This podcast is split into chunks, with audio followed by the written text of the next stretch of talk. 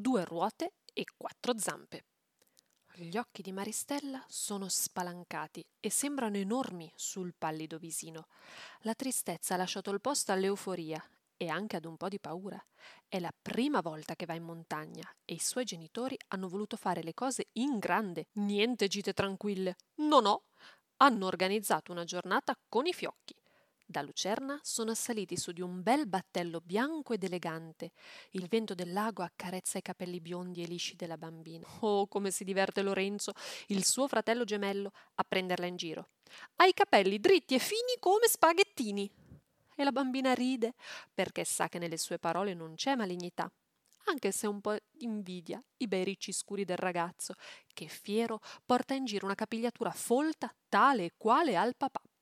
Dal battello sono scesi giusto per salire su di un trenino a cremagliera rosso brillante che ora si arrampica su per le rocce con fare sicuro. A Maristella vengono le vertigini quando le carrozze del convoglio sfiorano il precipizio.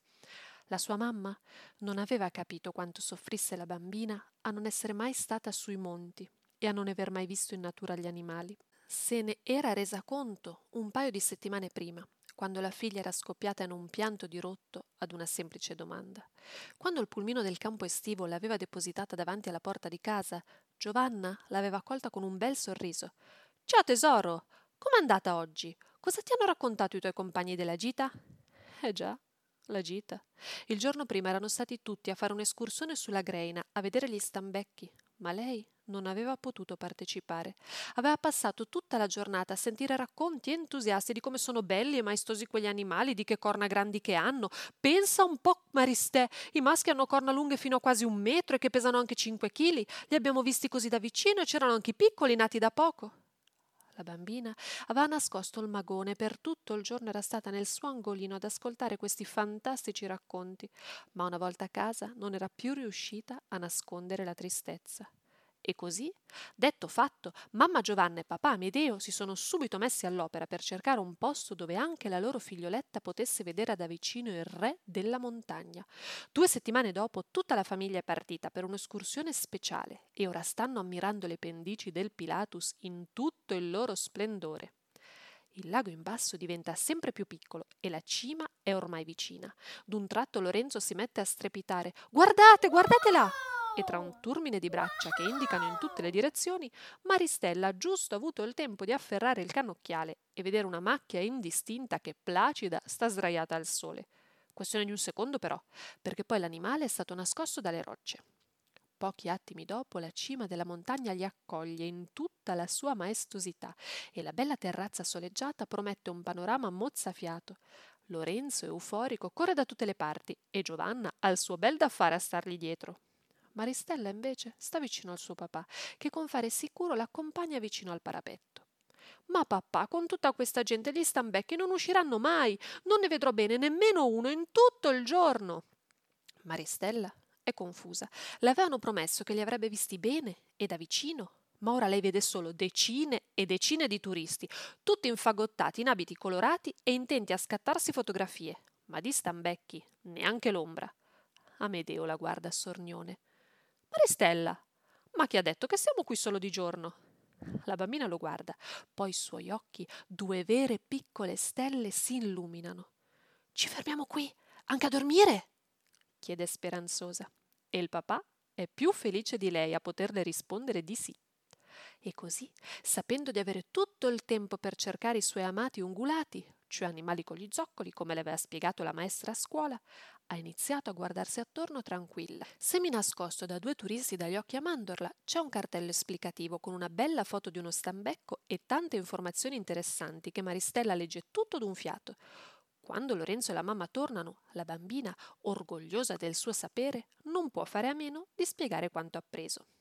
Lorenzo ha così scoperto che cento anni fa non c'erano più stambecchi in Svizzera, mentre ora ce ne sono 14.000 che vivono tra i 2.000 e i 3.000 metri di altitudine. La mamma si è sentita ripetere per quattro volte che il nome scientifico è Capra ibex e che attorno al XV secolo veniva cacciato perché si pensava avesse poteri miracolosi.